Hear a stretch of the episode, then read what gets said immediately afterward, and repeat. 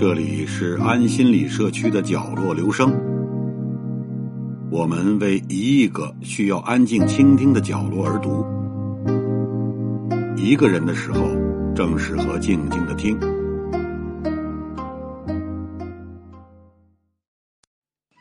三国志·袁绍传》是一个非常有意思的文本。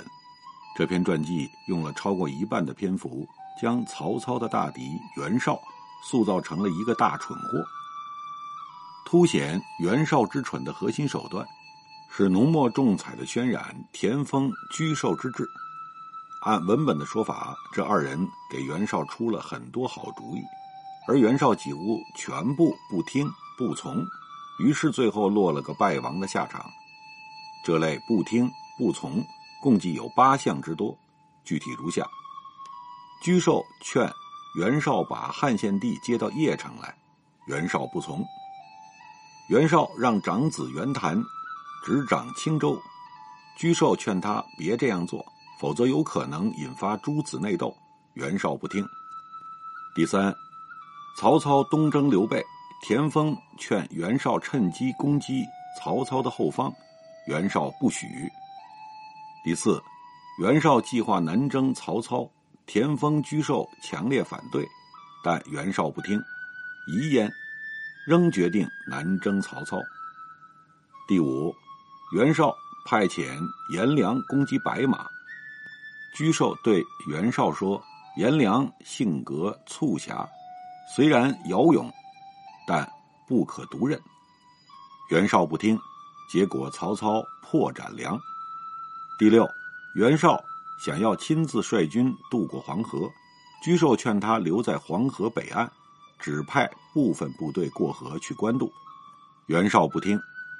第七，袁绍与曹操在官渡对峙，沮授劝袁绍一许持久，况以日月。别寻求速决，要与曹操打持久战。袁绍不从。第八，袁绍与曹操相持期间，沮授劝袁绍派部队断曹公之超，攻击曹操的游击部队，保护粮食的运输。袁绍复不从。这八条一路捋下来，直观感觉就是，从建安元年到建安七年。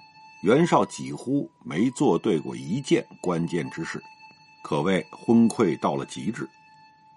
由裴松之的注释可以知晓，这八个不听不从，其来源是《魏书》和《献帝传》。王审的《魏书》是曹魏官修史书，《献帝传》使用了诸多曹魏的官方文书档案，也是魏明帝时代官修史书工作的一部分。其编纂的核心主旨是构建曹魏皇权的正当性与合法性。换句话说，陈寿与裴松之所录入的这八个不听不从，来自于曹魏的官修史书。将这八个不听不从与《三国志·武帝纪》关于曹操的记载对照来读，还可以发现，他们之间会呈现出一种相当合损的对应关系。袁绍不肯收容汉献帝，对应曹操迎天子；沮授反对袁绍重用颜良，对应曹军斩杀颜良；沮授劝袁绍不要亲自渡河，对应曹军击败渡河的援军，并斩杀文丑；沮授劝袁绍派部队防备曹操对粮草的骚扰，对应曹军火烧乌巢。这种对应和损，多半是胜利者的刻意为之，目的只为彰显出胜利者，也就是曹操的雄才大略。其实这八条不听不从，多数不是事实，也不符合历史的真实逻辑。比如，袁绍不愿把汉献帝弄到邺城，并不是蠢，而是有着很复杂的利害算计。献帝的主要价值在于。挟天子以令诸侯。袁绍当时的头衔是关东同盟的盟主，他常以盟主的身份在关东地区任命太守、刺史，来扩充自己的势力。很多人也乐意寻求袁绍的任命，驱除长安或其他军阀任命的太守、刺史，进而合法占据州郡。可以简单的做一下得失分析：第一，迎回汉献帝，利有限，弊很大。所谓利，就是提升袁绍令诸侯的地位，但作为关东同盟的盟主，袁绍已具备了令诸侯的合法性，迎回献帝只是锦上添花。诸侯会不会听令，最终还得看袁绍的军事实力如何。所谓弊，则是指邺城将因献帝的到来出现两个核心，一个围着献帝转，一个围着袁绍转。邺城的人士也会出现两套班子，这对袁绍极为不利。袁绍的统治基础是冀州、并州等地的世家大族，为自身利益计，这些世家大族多不愿支持袁绍对外扩张的欲望。对外扩张必然需要世家大族们拿出人力物力，一旦邺城出现了两个政治中心，这些不赞同对外扩张的世家大族。很自然的，会尝试通过支持汉献帝来制约袁绍的野心，这是袁绍绝对不愿看到的局面。第二，让汉献帝被董卓系军阀控制，更符合袁绍的利益。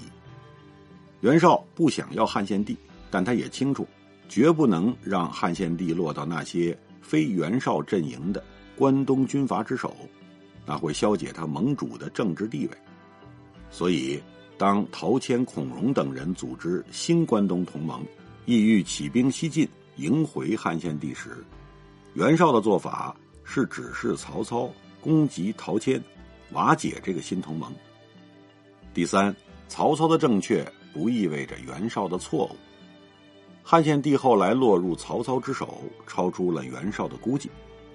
曹操并无率军西进，攻陷长安。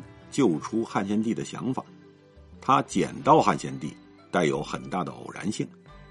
随后，曹操做了一个正确的决策，将汉献帝弄回许都。曹操的决策是对的，不意味着袁绍的决策是错的，因为二者的身份大不相同。袁绍不想要汉献帝，袁绍不想要汉献帝，其利害算计已如前文所述。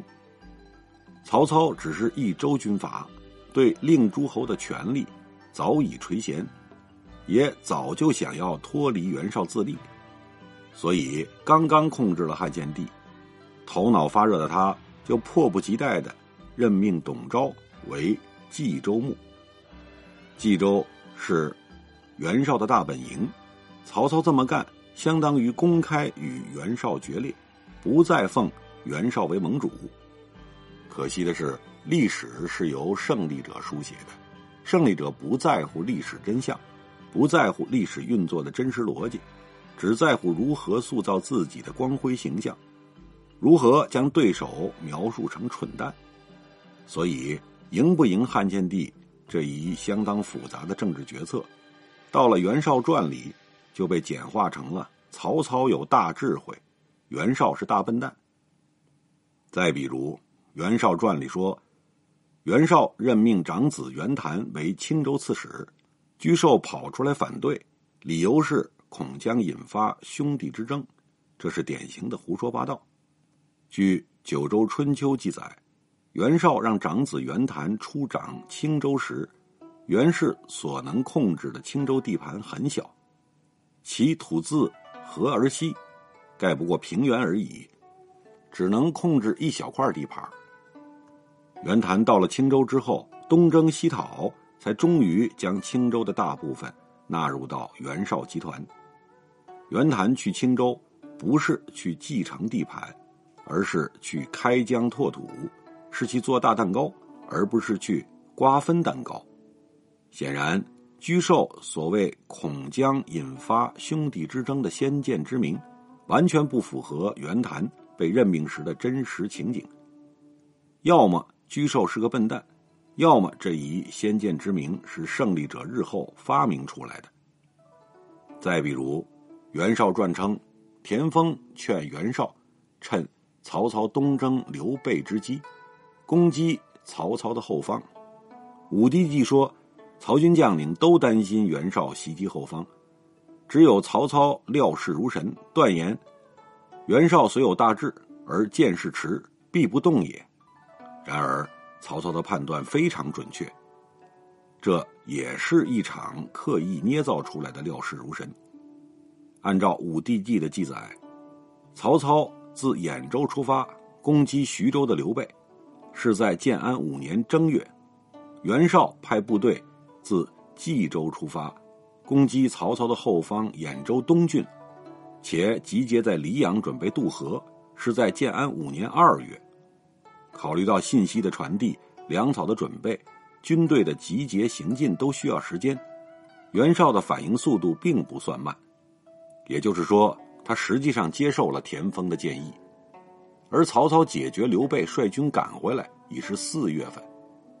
也就是说，《袁绍传》里说：“绍辞以子姬不许。”袁绍以自己儿子生病了为由，拒绝采纳田丰的意见，绝非事实。最有意思的是，沮授与田丰提供给袁绍的战略建议，其实并不符合袁绍的利益，而官修史书却硬要将其说成深谋远虑，以便将袁绍描述成一个愚蠢的大笨蛋。这个战略建议见于裴注所引《献帝传》，大意是：沮授、田丰反对进攻曹操，主张休养生息。他们认为，除非曹操阻止袁绍慰问献帝，才可以出兵，但也只是派一些部队驻扎到黄河前线，打造船只与工程器械，派一些游击部队骚扰曹操的边境，如此用三年的时间就可以搞定曹操。此外，居寿还说，现在曹氏迎天子安宫徐都，我们去攻击他，于义则伪。而且曹氏法令既行，士卒精练，非常厉害。我们这样兴无名之兵，恐怕要失败。田丰也说，曹公善用兵，变化无方，众虽少，未可轻也。曹操打仗可厉害了，我们不能轻易惹他。这些言辞，舔曹操舔得天花乱坠，很难想象。袁绍召开针对曹操的军事会议。他的核心谋士却在会上为敌军头目大唱赞歌，这些很可能都是曹魏官方在修正史书时自己脑补进去的。结合裴注《汉帝传》与《袁绍传》本文，沮授、田丰二人的意见是：第一，曹操手里有献帝，我们打他是不义；二。曹操打仗很厉害，我们打不过他。三，如果曹操不让我们慰问献帝，我们才可以打他。但他很厉害，我们不应该集中全力兴兵与他正面交锋，不如以久持之。值得注意的是，田丰、沮授二人都出身于河北士族，他们提供给袁绍的这三条战略建议。也是以河北世家大族的利益为出发点来拟定的。他们劝袁绍进屯黎阳，建营河南，一座舟船，善制器械，分遣旌旗，抄其鞭匹，令彼不得安。我取其意，三年之中，事可坐定也。派部队扼守黄河渡口，慢慢造船，造工程器械，同时。派一些游击部队去骚扰曹操的边境，其实质是河北士族不愿意拿出人力物力来支持袁绍对外发动大战争。以久持之是一种修辞，修辞背后的真意是希望曹操不要扩军，不要加重税赋。但曹操是一个有野心的人，他不愿如刘表那般与当地世家大族合作，遵从他们的利益期望。只做一个保境安民的太平军阀。据《九州春秋》记载，袁绍集团控制下的青州，很多人口羽翼在世家大族门下，万户之城，袁绍集团能直接控制的人口不过数百，很多士族不肯出来为袁氏效力，税收和兵源也征不上来，袁氏拿他们没有办法。这段记载很直接的展示了袁绍的野心与河北世家大族的利益之间的冲突。尽管他当年踢走韩馥入主冀州，靠的正是河北本地世家大族的支持，而其他的说辞，曹操手里有汉献帝，曹操打仗很厉害，大概率是曹魏修史时自己脑补进去的。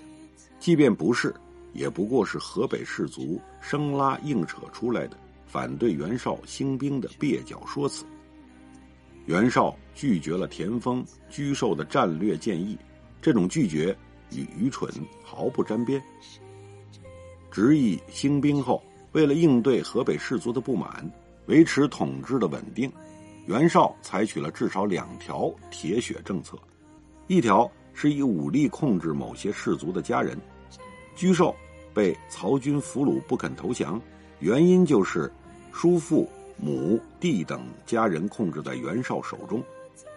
另一条是杀一儆百，在战事失利后诛杀田丰，震慑那些立场动摇、有意投曹之人。换言之，曹魏官修史书所宣扬的结论：曹操战胜袁绍，是因为曹操雄才大略，袁绍愚蠢昏庸，这完全是错误的。他们用来构筑这个。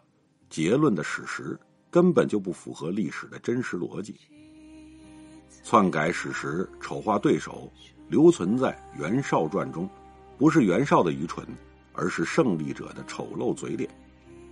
真实的历史逻辑是，袁绍之所以败给曹操，不是因为他比曹操蠢，而是因为他没有曹操狠，他没有像曹操那样掀起崔义豪强运动。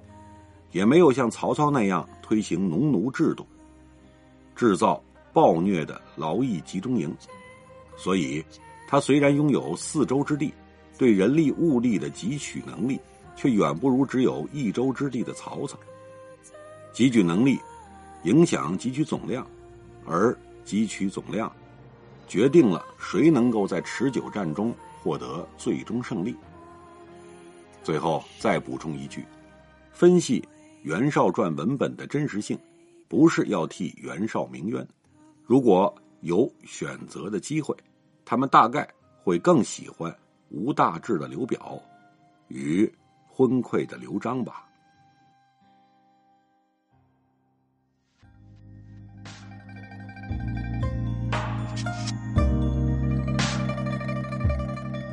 以上为您朗读的是选自公众号“纸料搬运工”上的一篇文章。